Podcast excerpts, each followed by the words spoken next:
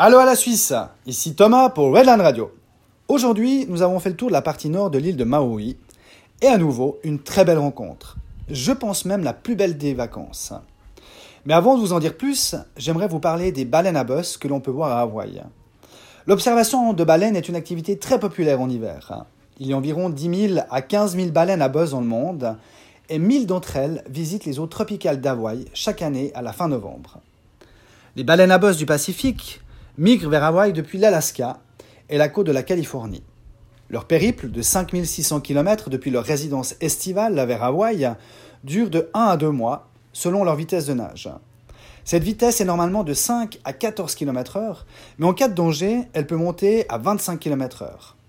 Les baleines voyagent en vagues et grands groupes, quasiment sans s'arrêter durant leur trajet. Les chaudes eaux hawaïennes offrent d'excellentes conditions de reproduction pour les baleines à bosse. Beaucoup de baleines mettent bas à Hawaï. La gestation des baleines enceintes dure de 10 à 12 mois. Les baleines à bosse du Pacifique sont la cinquième plus grosse espèce de baleine. Elles mesurent entre 10 et 15 mètres de long et pèsent en moyenne 25 tonnes. Elle a un cœur énorme de près de 200 kg.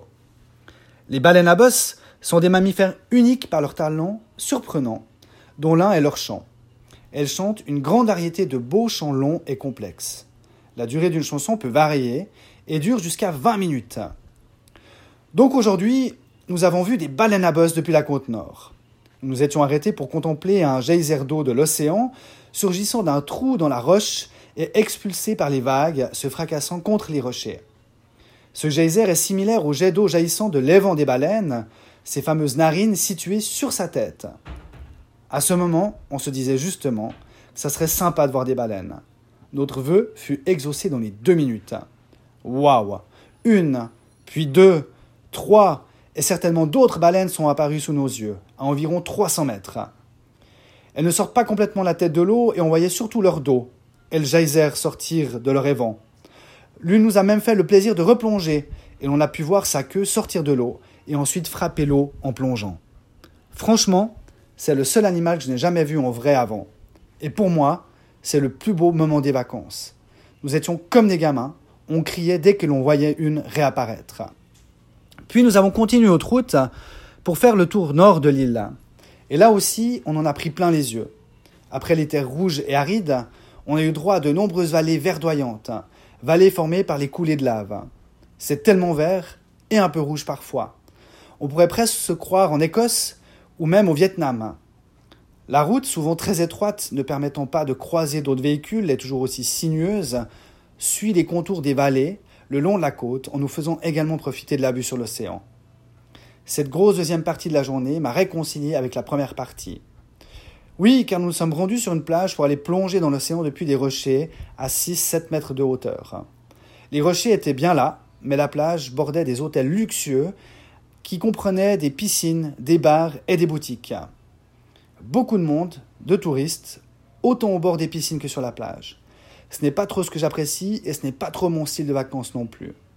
Mais on a quand même fait quelques sauts et puis on est vite parti.